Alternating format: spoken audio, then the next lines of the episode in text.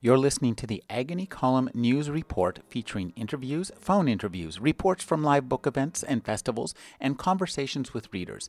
You can find additional news, interviews, book reviews, and more five days a week at the Agony Column website at trashotron.com slash agony.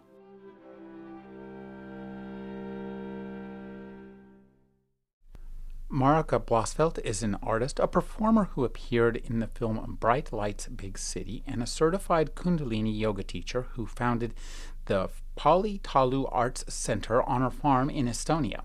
She studied at the Institute for Integrative Nutrition in New York City.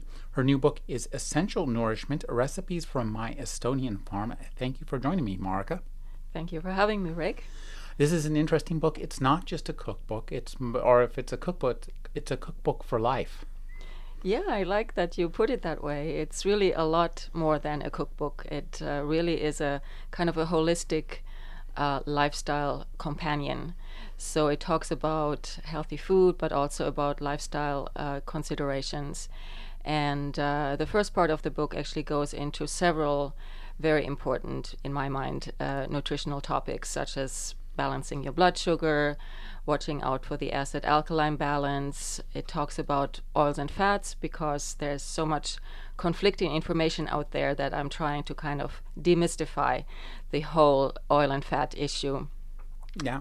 One of the things that I, I love about this book is how beautiful it looks. It's like a kind of an art book. So, talk about just uh, creating and designing this. Did you do the, the production design?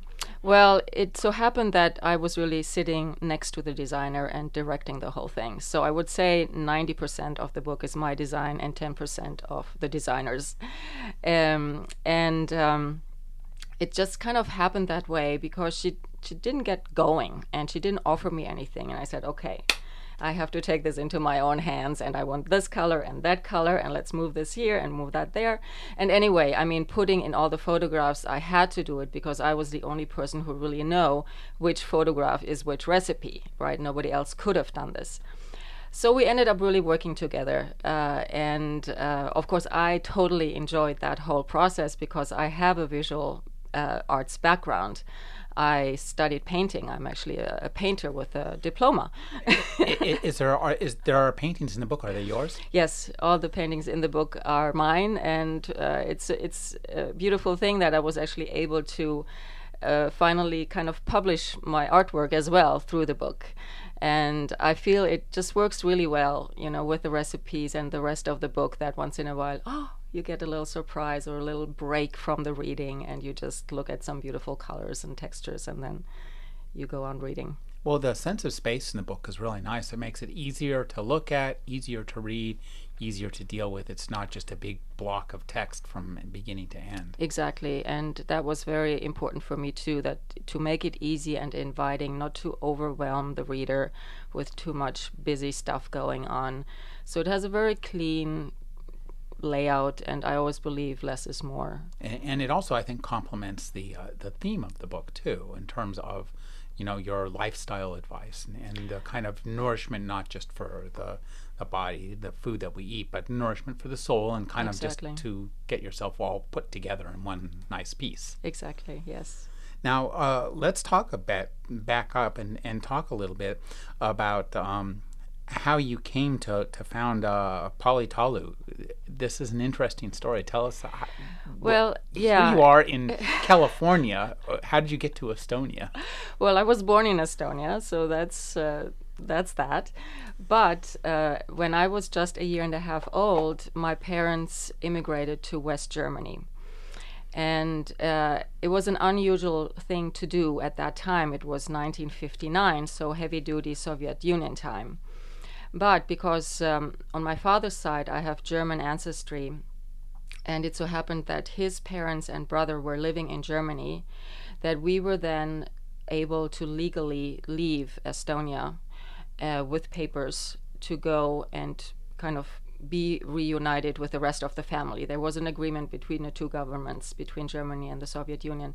So that's how I ended up in West Germany and I grew up there. I went to school there, and um, but we kept going back to Estonia to visit, uh, even during the Soviet time. almost you know every other or every third summer I would spend my summer holidays there. So I had a very um, close contact to my relatives there and also to the land and the culture and. Um, and then, uh, much later on, when I had left Germany to go to New York to pursue a career in modern dance, I kind of switched from painting to dance. Um, and as I started performing, uh, I started going back to Estonia kind of professionally to teach workshops, to perform, and spent more and more time there in the summers. And um, then, when things really changed, you know, in 91, when Estonia became an independent country again, all these doors opened and all these possibilities. And um, it's always been a dream of mine to have a place in the countryside and so I went and um, decided, you know, I'm going to look for a place. And I put an ad into the paper, in several papers, saying that I would like to buy a traditional Estonian farm complex. And that means there's usually a main house, a storehouse, a hay barn, and a stable. So at least four buildings. And uh, I said also it should not be more than two kilometers to the sea in a beautiful natural environment. Not asking too much, are you? no, but you see, you know, you have to know what you want and ask for it, and then you might just get it. And uh, so I got several phone calls, and with some places I knew already on the telephone that this is not the right place. And but I went to look at maybe six or seven places. And uh, when I came to this farm that I now uh, own, uh, immediately, you know, I knew that this is it and I entered the kitchen and there I saw the the the owner of the building, the the the woman. She was standing there with her white apron on, and there was this huge oven in this kitchen, like you know, huge, and there were these herbs hanging from the ceiling, and it just totally overcame me with such a strong emotion. I mean, I started crying right away. I had goosebumps. I mean, I was in the state for a couple of minutes. At the same time thinking that oh my god you know this is really it and oh my god how can i be so lucky to have found this place? And later people said that you know what i experienced was sort of the the spirit of the house the spirit of the land really welcoming me. So that was pretty special now talk about turning that into your own arts complex Yes. So um, the farm itself was not in such good shape, you know, in 1959 when I, uh, sorry, 1995 when I first saw it. So uh, each summer I would go and spend a few months there, and we would replace first all the roofs because they were all leaking. And the roofs are made from reed, uh, which is a local material that grows right there by the seaside. And uh, another interesting story is that so you replaced it with reed? Yeah, oh, with really? reed, of course. Yeah, I wanted to restore it to its, you know, original glory. And uh, so the thing with the reed roofs is that during the Soviet time, it was forbidden to make reed roofs. So all the old reed roofs, what happened? People would just slap some um, uh, asbestos on it. Those asbestos kind of wavy things, right? Mm-hmm. So you see that all over Estonia, those asbestos roofs. But underneath is the old reed at my farm there was no asbestos. It was still the original reed, but really, really gone. And so, because for 50 years, you know, you were not allowed to build reed roofs, kind of the art of building reed roofs almost disappeared. But I was lucky that in the neighboring little town was still a reed master. And so he came and uh, he took two young men from my village, and the three together built the first roof or rebuilt it. And so the two young men learned how to do this. And the next summer, the two of them already on their own built the next roof for me. And they have since, you know, built reed roofs in my area, but also in Sweden and in uh, England. So I kind of, you know, became a trendsetter that all of a sudden, even in my little area, people started restoring the reed roofs again. And so I'm so thrilled, you know, that that's something that happened at my farm. Now, let, us talk about the creation of this book. You had a career as an actor, as a dancer, as a painter, as a farmer. Uh, uh, what brought you to just write this book? Well, um, I guess it all started with, you know, having created this art center in Estonia mm-hmm. and having to feed people. Mm-hmm. And because there's nothing around there, you know, no restaurants or nothing. So people who come and stay with me, they obviously also expect to be fed. And at first, I would just do this kind of according to my gut feeling, which apparently is not such a bad thing. Mm-hmm. more and more evidence is coming out that we actually have a second brain in the gut. Uh, but then, after doing this a couple of years, kind of winging it, um, I thought that maybe it is a good idea to actually get a little education uh, in nutrition so that I really will be uh, well equipped to offer my guests balanced, nutritious, healthy meals.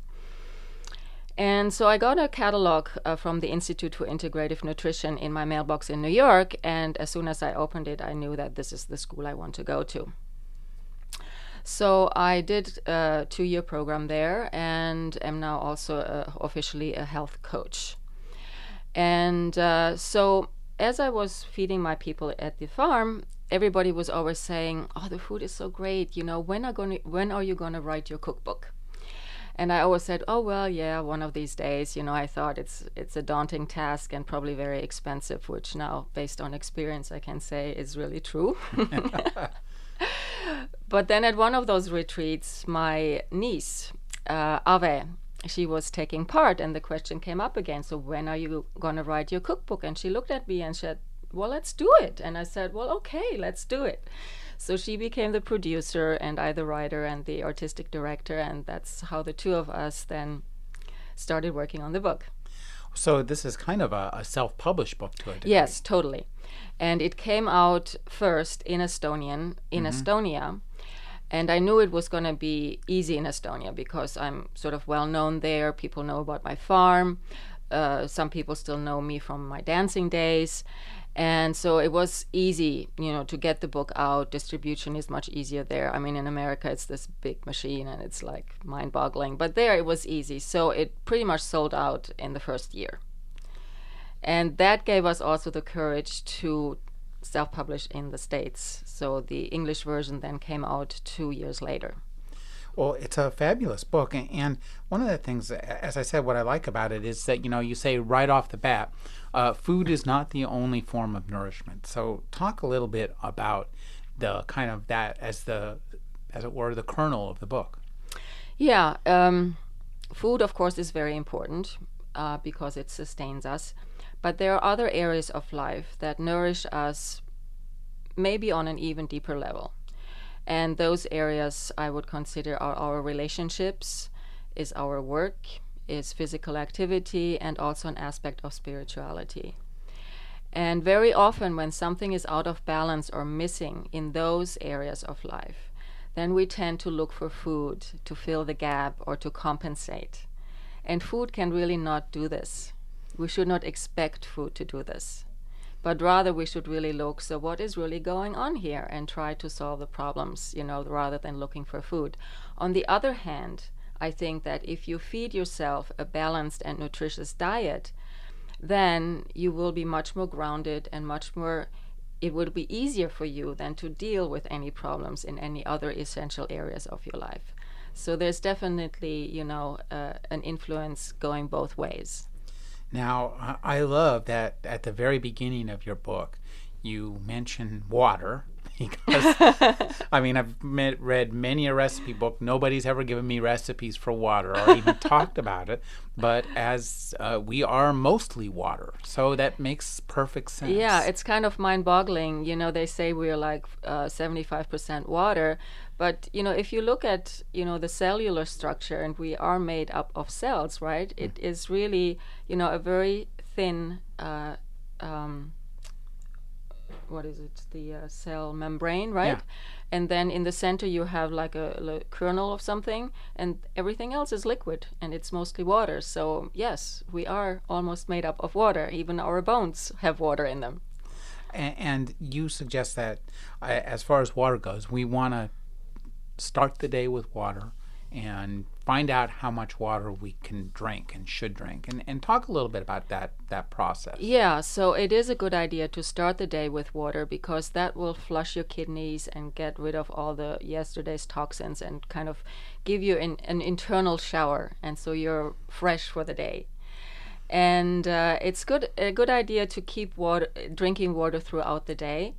Um, it's good to have some water like an hour or so before your major meals because that really prepares your uh, intestines for the uh, absorption of the food that's coming. Uh, during the meals, it's okay to sip a little bit of liquid, but I wouldn't like gulp down a whole glass of water because that will just dilute your digestive juices. So you want to drink an hour before and then just sip a little in between, you know, while you're eating. Um, then, interestingly enough, very many people experience kind of an energy dip in the afternoon. And so often they then go for coffee or for some sweets to kind of pick them up. But really, it is our me- body sending a message that it is dehydrated. So try this, you know, as an experiment. Next time you experience this, to have a glass or two of water first, and then check in with your body whether you feel any different, whether you still need the coffee. And I can guarantee that in 99% of the cases, the water will have just washed away any tiredness and also washed away any cravings for coffee or sweets. Well, that's really great advice because also that means if you're not uh, at least uh, uh, dropping a candy bar down, that's probably a few thousand calories you don't need. exactly.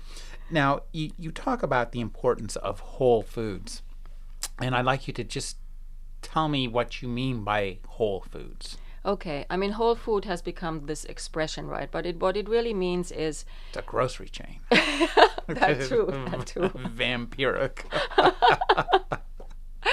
But what it means is that the, these are foods that are natural. These are foods that are as close to Mother Nature as possible.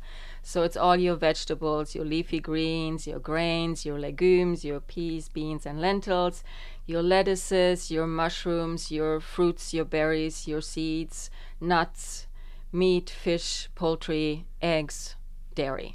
So these all I would consider natural whole foods. Now, are any of those good canned? I th- I think later on you mentioned that the beans are okay to have. Well, canned. yeah, of course, it's always much better to eat fresh food. Mm-hmm. But we know that we're all very busy and sometimes forget to we forget to plan. You know, the thing with beans is you need to soak them overnight. Mm-hmm. So if you forget to do that, you cannot cook beans the next day, right? So canned beans are okay in my book. Mm-hmm. And of course, you always want to check the label. It should really only contain beans, water, and a little salt. And if that is the case, that's okay in my book. Um, it's still a very nutritious food, and it's just great to have a couple of cans in your pantry. Then you have no excuse for having to have some junk food when you have those in your can- pantry. Now, uh, you say too um, that you we want to look around and, and uh, check about how these things are preserved. You know, whether they're preserved by chemical or by natural means. You know that you you can have foods that are essentially drenched in chemicals to stay fresh, or you can have foods that are dried. And, and so, talk about that Yeah. differentiation and how sensory input matters. Okay, so I mean, basically, you always hear that you know unprocessed foods are better for you than processed foods, and mm-hmm. that's basically true. But there are some processes, and they are actually traditional processes that have been used through the ages to preserve food. Because especially if you live in a colder climate, you know nothing grows in the winter, so you have to figure out how to preserve foods in order to survive to survive the winter, right?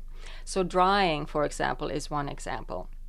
So traditionally, all over the world, people have dried, you know, the same beans, peas, and lentils, grains, uh, herbs, teas, right? Uh, people have even salted and dried m- meat and fish.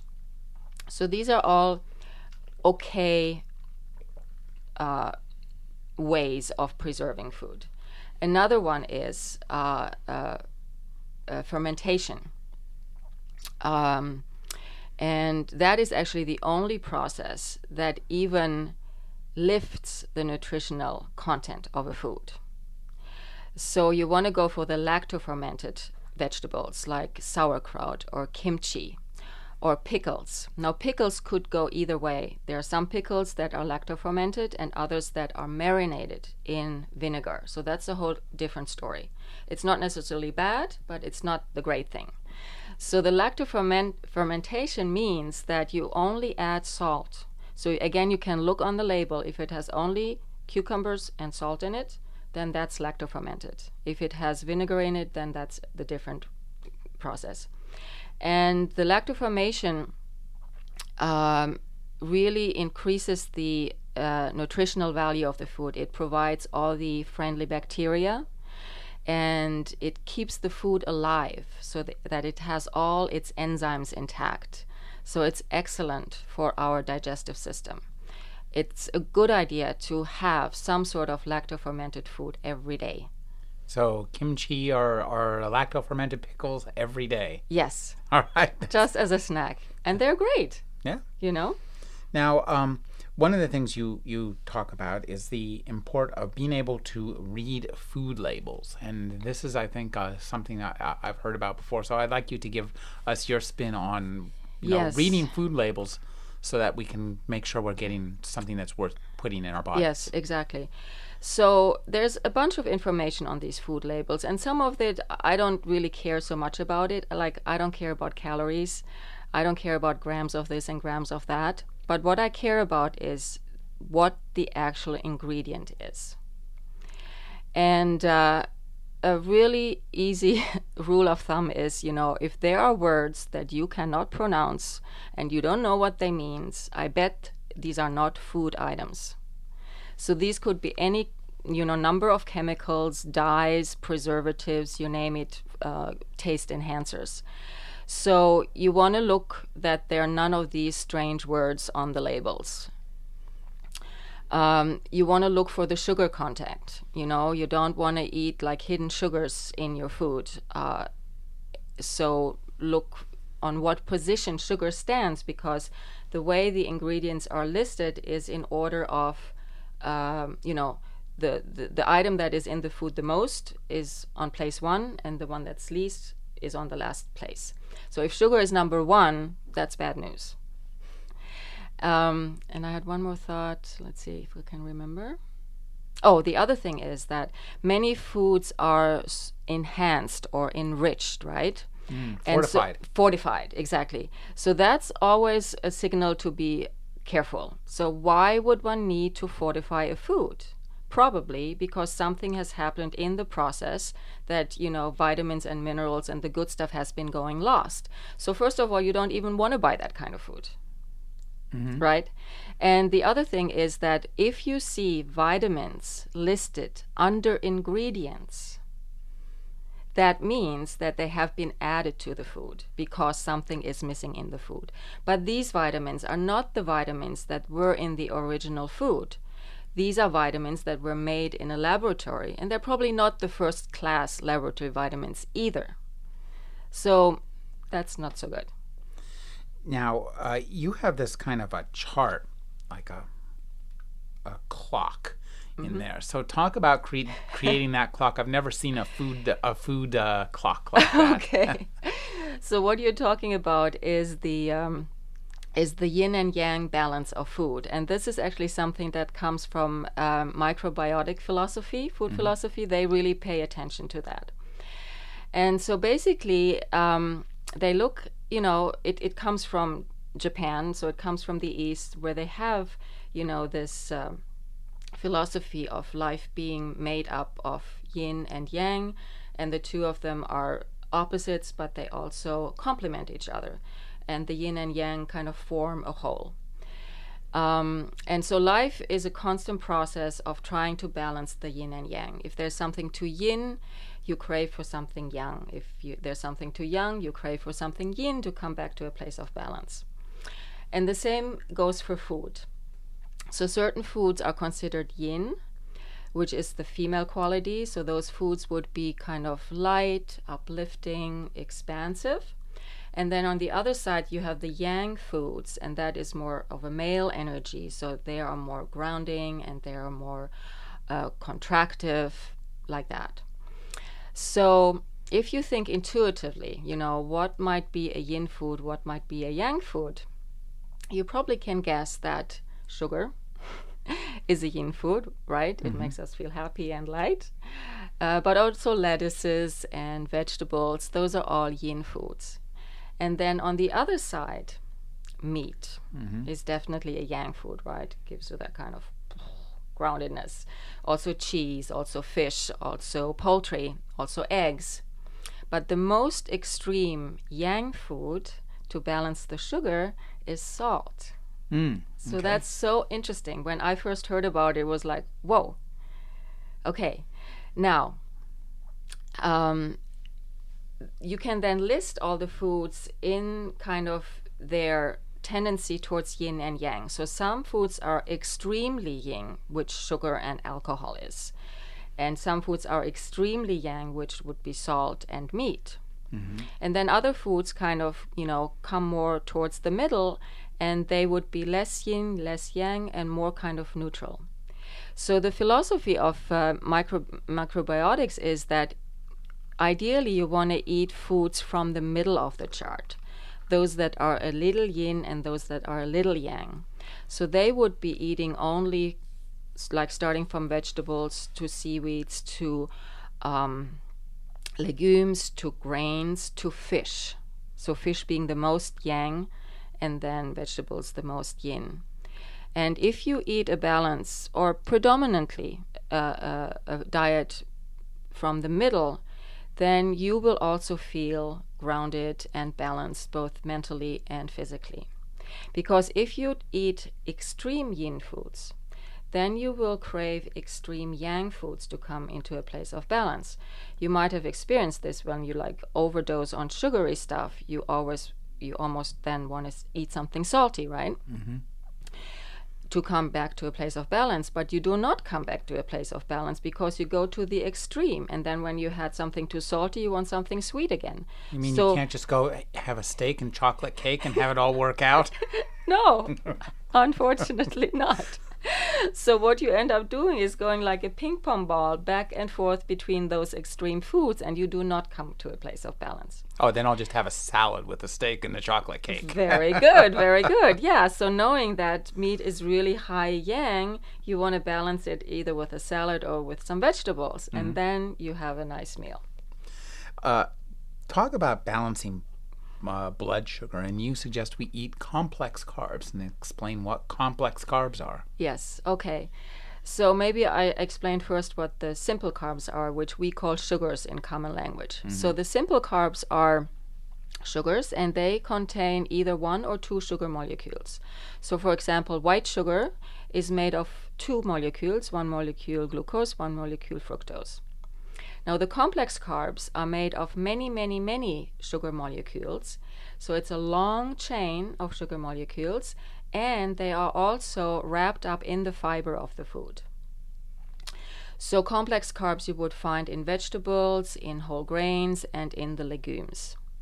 Now, the beauty of the complex carbohydrates is that it takes the body a long time to first untangle them and then to break them down into their building blocks which means that the sugars released from the complex carbohydrates kind of trickle into our blood gradually and over a long period of time.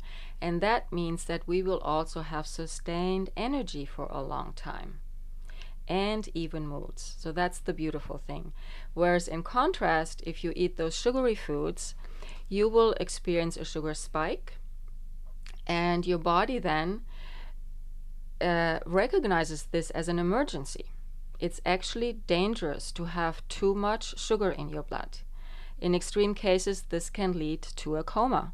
That mm-hmm. can happen to diabetics if they don't get their shot of insulin. So, because your sh- blood sugar went up so high and so fast, your body then makes a lot of insulin. It overcompensates. And then what happens is that it brings down the blood sugar level below the middle ground, and you all of a sudden end up with blood sugar level that is too low. And then you feel tired, you can't focus, and what you crave then? I'm guessing you want more sugar. Exactly. And is that wrong? No. No, right answer. Because really, in that moment, your blood sugar level is too low. However, if you then give in and have another sugary snack, the whole thing starts again. It spikes, you make a lot of insulin, it goes way down, you want more sugar, and so you could be going up and down all day long and never really come to that comfortable place. And with that up and down, your energy fluctuates and your moods fluctuate. So it's not a good way of being. Now, I guess you suggest the complex carbohydrates are a good way to go, like fruit. Uh, well, fruit. fruits, uh, you know, are not exactly your best choice of complex carbohydrates Oh. because fruits too have fructose, you know, which is a sugar. Of course, there's some fiber, and that's a good thing. So, fruits are good, you know, for kind of a quick energy. But to really stabilize your blood sugar, you want to eat vegetables, grains, and legumes. So if you're feeling down, ditch the Hershey bar and have have a bowl of green beans. That's right. okay. Uh, now, uh, you talk about uh, food energies. So tell us about the the uh, division between hot, warm, cool, cold, dry, moist, and balancing our foods. Uh, Kind Yes. of the, the textures, I guess. Yes, so that kind of comes from the traditional uh, Chinese way of looking at food. And uh, I mean, they have long lists of complicated things, but I'm trying to make it very simple. So, first of all, all foods uh, come with sort of a, a thermal quality. So, they either are cooling or they are warming. Some are considered hot, some warm, some cool, some cold. And um,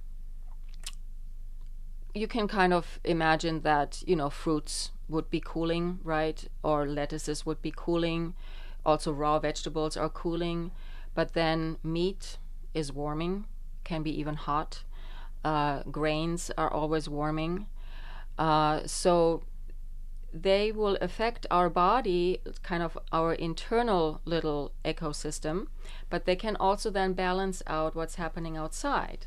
So, for example, yogurt too is kind of cool. So, it might not be a good idea to consume a lot of cool yogurt on a damp November day when you would rather have something warm, you know, in the body to balance what's going on outside. And um, then there's also the idea of um, there being a direction to the food. Uh, so, and that's easily observed when you look at how vegetables grow. So, for example, the, the leafy greens. There are those leafy greens that are kind of, uh, you know, thin and pointy, like dandelion leaves or um, some kales, um, also uh, um, scallions, Leeks. leeks. Yeah. So their energy is up and in. So they actually can help to bring out mucus, you know, get rid of mucus out of the lungs. And anyway, any kind of green plant is always related to our lungs because the green part is the, the leaf of the plant, right? And that's the part that the plant breathes with. So they also resonate in our lungs and help to support our lungs and help to keep them healthy and help to keep get rid of any mucus. Now, you also uh, talk about uh, cyclical life, and I thought this was really interesting. You've got three seasons. You don't only have four. You've got three, and, and you talk about too about the cycles within the day. Yes. which I thought was very interesting. So it's kind of wheels within wheels. Yes, exactly. So, I mean, this is sort of the whole idea that, you know, we are all one, you know, the same thing, laws of the universe kind of apply to our little body as well. Um, and this thinking, thinking comes from the Ayurvedic uh, wisdom. Uh, so they really teach that it's very important to pay attention to the seasons and to live in harmony with the seasons. And that's really the key to longevity and healthy uh, and good health. So um, for some reason, yes, they only have three seasons. so it's spring, summer, and winter. And each season has a particular quality, and our body types also fall into those seasons. So, for example, spring, you know, is a season where it rains a lot. It's it's very muddy, so the elements are earth and water. It's also the season when we produce a lot of mucus, we have a lot of colds, a lot of allergies. And um, in this season, so the body type that responds to the season is sort of the, the body type that's a little heavier. Uh, they tend towards water ret- retention. They always have problems with congestions, you know, in their nasal passages. Um, those people have heavier bodies, stronger bones. So the good thing about that is that they don't have to worry about osteoporosis but they have to worry about you know the the accumulation of water in their inner organs uh, and things like that and their heart is the weakest organ then the summer comes so obviously that's a summer of uh, that's a, the season where it's warm uh, so the element is fire um, people who are uh, summer body types would be sort of the athletic type of people, you know, muscular. They love sports. They love to work hard. Their problem is that they tend towards burnout, you know. They often have hot tempers. Uh, so they should be eating cooling foods. But so often these people really love spicy food. And so that's really not the best thing for them to eat because it just exasperates their, you know, kind of natural condition. Um, they really have to be careful to eat regularly. they should not skip a meal because then it's bad news. and what about okay and what about the winter types? So the winter types are like, um, well, winter obviously is the coldest season, and um, and the image that you get is you know the trees without the leaves and the wind can just blow right through. So the uh, the element is air. And typically winter is a season of quick changes. So people who are the winter body type they usually have, um, you know, thinner bones, thinner physique altogether. Those people usually are slim and trim. Um, don't don't easily gain weight. In fact, they have a hard time, you know, putting on a little weight. Um, they usually have a nervous disposition. You know, they're always busy in their minds, too much in their minds. Um, and uh, their digestive tract is, is a little bit on the weak side. So for them, it's really important to eat only nutritious food. They should not do junk food because they wouldn't absorb the nutrients that they really need. And really soothing for them are cooked vegetables, really important. They also do good with a little meat. They should not go without any meat because it helps them, you know, to give kind of strength you know into their body. They have to watch out that they're not too much in the head. They should also really do some physical things. For them kind of yoga and these kind of slow you know movement type things are best. Now um, talk about uh, within the day too. Yes. Because uh, our bodies change during the day and, and so we need to kind of uh, pay attention to that exactly well. so within one day every four hours the season changes so um, from 6 a.m. to 10 a.m. is a season of spring. So this is a time when your body starts getting heavier, and it's a good idea to kind of do some physical exercise in that time. Then between um, 10 and 2 p.m. is summertime. And this is a time when our metabolism is at its peak. So it's directly in relation to the the the point where the sun is. So so midday, our digestion is best. So that's why also it's suggested that it would be good to have the large meal at midday as opposed to in the evening. Then between 2 and 6 p.m. is a period of winter.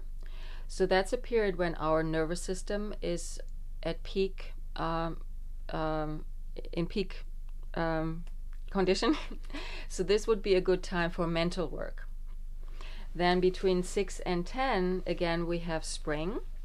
And this is a time when the when the metabolism already starts to slow down because it, needs to prepare for rest. So that's why it's not such a good idea to have a big meal in that time because, you know, both the digestion will slow down, but also your burning potential will slow down. So it's easier to gain weight with a big meal in the evening than it would be with a big meal at lunchtime. Then between 10 p.m. and 2 a.m. is another summer period. And this is very interesting because at 11 o'clock your liver goes into high gear and the job of your liver is to cleanse your body and ideally you really want to be resting at that time so that the liver can do its job properly uh, so one thing is that you want to have finished digesting by the time you go to bed or not finished but you know at least there should be like three hours between your evening meal and the time you go to bed Again, so that you are not busy digesting while the liver needs to do its job. So, if you are somebody who is up regularly until the wee hours, it really is not good for your body because your liver on a daily basis is compromised. And that means that it will not do its job properly. It means that toxins will stay in the body, they deposit themselves into your fatty tissues, and it's not a good idea. Plus, in the morning, you will wake up feeling sluggish as opposed to rested. So, if you go to bed early and your liver can do its job, then let's say the eight hours that you sleep starting at 10 or 11 p.m. are much more worth than the eight hours you would start at 1 a.m. and sleeping until 9 a.m. That's very interesting. now, uh, let's talk a little bit about uh, some of the, some of the the res- recipes in Okay. the book because it does have a lot of good recipes.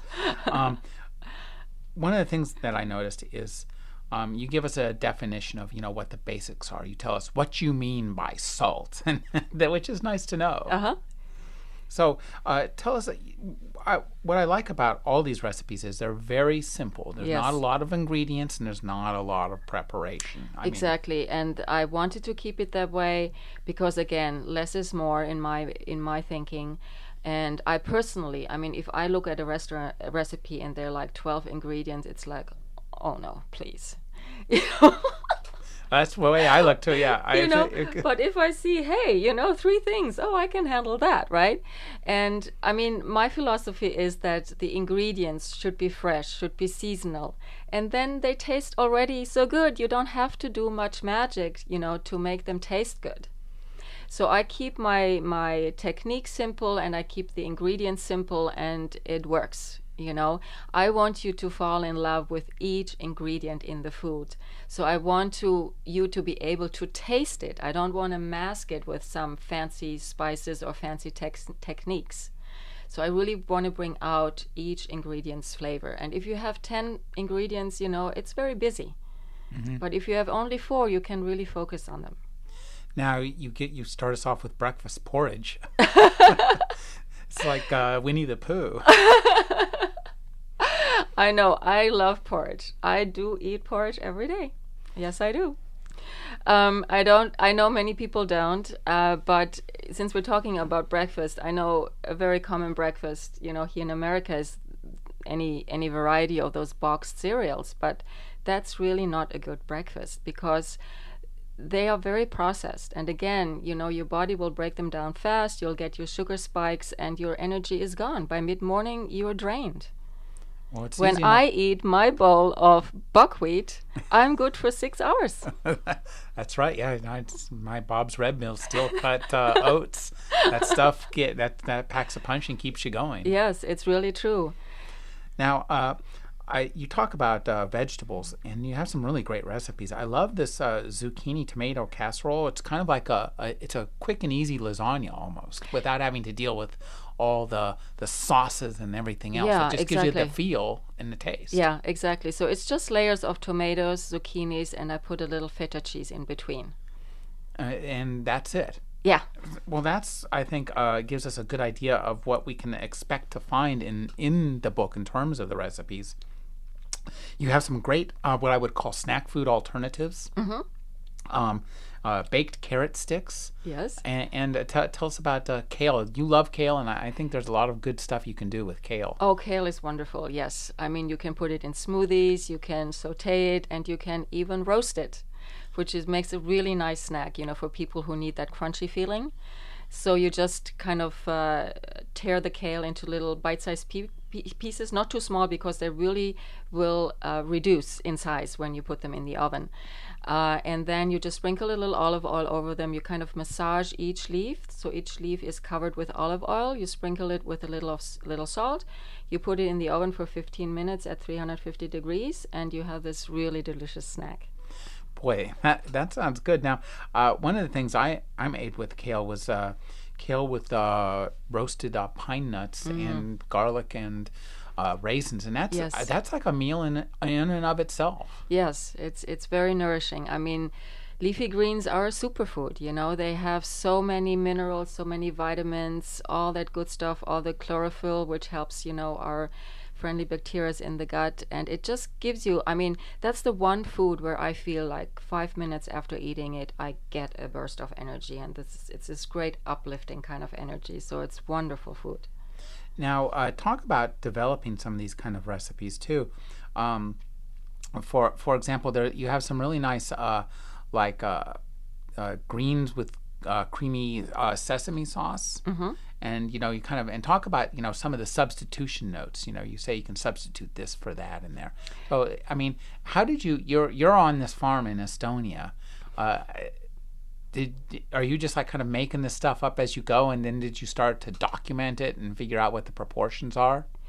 Yeah, uh, it's usually no matter where I am, whether I'm, uh, you know, in the winter in Beacon or in the summer in Estonia. I always like to experiment with new ideas, and I just get inspired by what's around. I get also inspired by other cookbooks, but very often I would say, "Oh, this sounds interesting in terms of ingredients, but why do they do this and why do they do that?" So again, I'm starting to simplify. That's always my, you know, kind of um, thing that I want to do.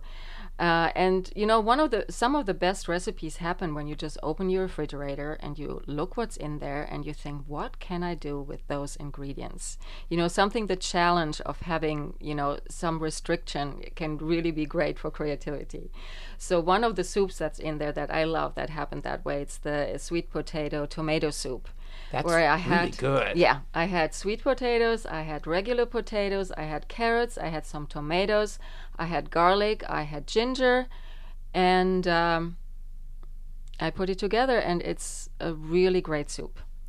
Now, uh, one of the things that, that I thought was, was really interesting was uh, you have some, some great pasta dishes, and uh, it seems obvious in retrospect. But what you did was you kind of made a, a, a pasta with a tomato salsa on it, essentially, uh, with a pasta with raw tomato sauce. And, and that's a great idea. It is, and this is not my idea, I must say. Okay. Uh, it's an idea that, or I don't know if it was her idea, but I learned it from a really dear friend of mine. And so what you do is you simply chop your tomatoes quite fine into little squares, and you put all the green herbs that you can think of in. So uh, dill, parsley, uh, cilantro, basil, uh, chives, and you chop them up really fine. Lots of uh, olive oil, like really generous amounts of olive oil, salt and pepper, and it's divine. Uh, you mentioned olive oil. Let's talk about oils and, and choosing our oils wisely. And you know that you talk about fats, oils, hydrogenated, unhydrogenated, saturated, unsaturated. Uh, give us your thumbnail sketches to what we want and why. Okay, uh, let's see how I can do this uh, shortest. So, one principle is that, I mean, most people are afraid of oils because they're afraid of cholesterol and they're afraid of the high calorie count. Both these items are not a problem for our health. What the real problem is, is rancidity and unnatural processing. So, uh, you always want to buy the unrefined oils. And it would not say this on the label. If you go to a health food store, you might find oils that say unrefined, and that's a great thing. But if it doesn't say nothing, you can always assume that they are refined. And what that means is that the oil has gone through several processes in the manufacturing. So, for example, many of the common vegetable oils like soy oil, corn oil, sunflower seed oil, safflower oil, in order to get the oil out of these items, you either use heat or chemical solvents. But these particular oils are high in omega 6, and omega 6 is very unstable. So that means by heating up these seeds, you already make the oil go rancid in the manufacturing process. And because rancid oils smell bad, they are then being deodorized, which kills the smell but not, does not undo the rancidity. And thus you find rancid oils for sale in your supermarket. So all these yellow looking oils that don't smell like anything, they are not the best choice. Wow. Okay. okay. So then I say, when in doubt, use olive oil. Mm-hmm. Because one one thing is, and you want to go for the extra virgin or first cold pressed olive oil, because that is the gentlest way of oil extraction. And the olive just lends itself. I mean, you just squeeze it and the oil comes out. It's easy. And that's why olive oil is so good for us. Plus, it happens to be high in monounsaturated fatty acids, which is a good thing because those oils are fairly stable. And so you can use even cold pressed olive oil for your cooking, you know, for like some sauteing and light frying and for baking. Mm-hmm. So it can take those temperatures. And then the saturated oils or fats, you know, that people are really afraid of because there has been all this talk about cholesterol. Of course, there is no cholesterol in any plant oil, right? There is cholesterol, okay, in butter. But even cholesterol is not a problem. It's it's a big hype. But those saturated fatty acids are actually the most stable of the fatty acids. So they don't go rancid easily. So again, you can use these oils for high temperature cooking. Butter is not so good for high temperature cooking because butter is not pure fat. It still has a little lactose in it and a little uh, protein from the milk. So these particles will turn brown and then black. Mm-hmm. So that's why butter is not so great for actually frying, you know, but Unless it's you good. clarified butter, I think. Exactly. And clarified butter is 100% fat, and that's an excellent oil for uh, or fat for frying. Well, what other ones are good? More good? Uh, coconut oil. Oh, really? Yes, yes. And also palm kernel oil. What about peanut oil?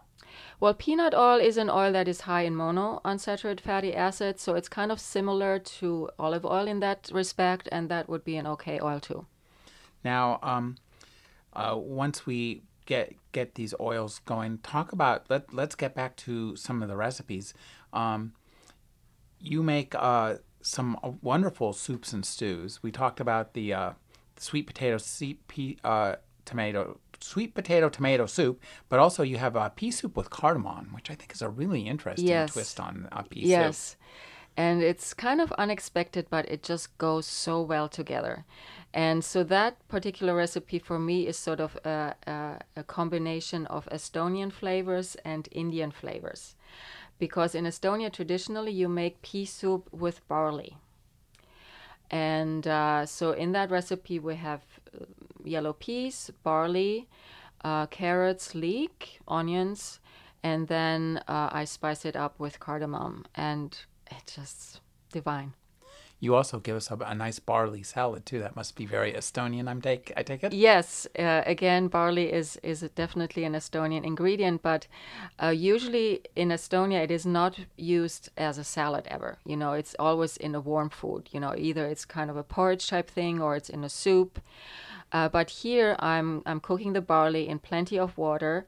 Uh, so that it can really freely expand, and then I drain it and I let it cool down, and then I chop up some um, different color peppers, uh, zucchini, both yellow and uh, yellow, uh, yellow squash, um, some red onions, and then I make a cold salad out of it. And the dressing is simply uh, lemon juice and olive oil. And uh, as a fresh herb, I use dill. Now, talk about uh, your carrot salad too. Okay, carrot salad. This is really lovely as well. Um, And if you use organic carrots that are really sweet, it's really amazing. So it has shredded carrots, it has dried um, cranberries, uh, pumpkin seeds, lots of parsley. And then the dressing is made from apple cider vinegar and uh, ginger. And the ginger, you know, in combination with the sweet carrots is really amazing. Uh, you have some provisos about uh, using uh, the kind of vinegars we should use. Well, um, apple cider vinegar is this amazing thing. And so it's great to use it in food. And you want to get the unfiltered apple cider vinegar because that one, and also unpasteurized, because that one again is a fermented food and it contains all the friendly bacteria. So it's it's wonderful to replenish your intestinal flora with the help of apple cider vinegar. So it's great to use in food, in salad dressings, but also it's a great way to alkalize your water. You know, you can just put a teaspoonful of apple cider vinegar into your drinking water, and it's great for bringing down your blood sugar if that happens to be too high, and a great way to alkalize your water. Now, you also uh, give us some fish. You you like salmon? Yeah, I like salmon. now, uh, it, tell us about this recipe, the lox and sour cream sauce. That's an interesting recipe. Yeah, um, that's again one of those recipes that you know I just kind of look into the refrigerator, see what's there. So it is. Um, it is a pasta dish where um, you you make uh, a dressing uh, made from sour cream, uh, some cherry tomatoes, lots of dill, and then pieces of lox. So it hardly needs any cooking. You, you'll cook the pasta, but then the sauce itself really you just kind of heat it up so that the tomatoes get a little hot and then the fish you just put in at the very end so that it doesn't really cook because then it would turn hard and dry. So just heat it up and then you pour it over the pasta and it's very delicious. And you give us desserts too. The two that I thought were really interesting Am- amaranth candy. Oh, yes, that's a Mexican uh, traditional candy. And what you do is you make kind of popcorn not popcorn, obviously, it's amaranth, it's popped amaranth. And so, similarly, as you would do popcorn, you don't use oil, I think. I now don't remember even my own recipe. but you put the kernels into the pot, and um, y- the pot needs to be heated already before before you put the kernels in. And then they start popping you know and they turn into this adorable little little tiny light like white fluffy things. And uh, so you you make that you put that on the side and then you use um, brown rice syrup. You cook it uh, for quite some time. And it's important to cook it at least for 10 minutes and you want to make sure that it doesn't burn. So you, you keep the temperature sort of medium. It should not change color i've done it and you know it's gone wrong and that's the bad news because then it just kind of becomes this hard clump of you know something. And it's very hard to to get your pot clean. So you want to eh, but if you do it too little then it doesn't um, become hard in the right way. It stays you know elastic and sticky and that's a big mess. Mm-hmm. so it has to be just perfect. Anyway and then you put some sesame seeds in there, yes. I think, and um, uh, some cinnamon. Mm-hmm. And in the end, you mix it all together with the puffed amaranth, and then you need to be really quick. You need to pour it out. You put it e- either in kind of a, a baking dish or you put it onto some parchment paper and flatten it out, and then you cut it into little squares or however you want the candy to be. And that takes us, gives us uh, breakfast, lunch, dinner, and dessert, all from recipes from my Esto- your Estonian farm. I've been speaking with Marika Blossfeldt. Her new book is Essential Nourishment Recipes from My Estonian Farm. Thank you for joining me, Marika. Thank you for having me.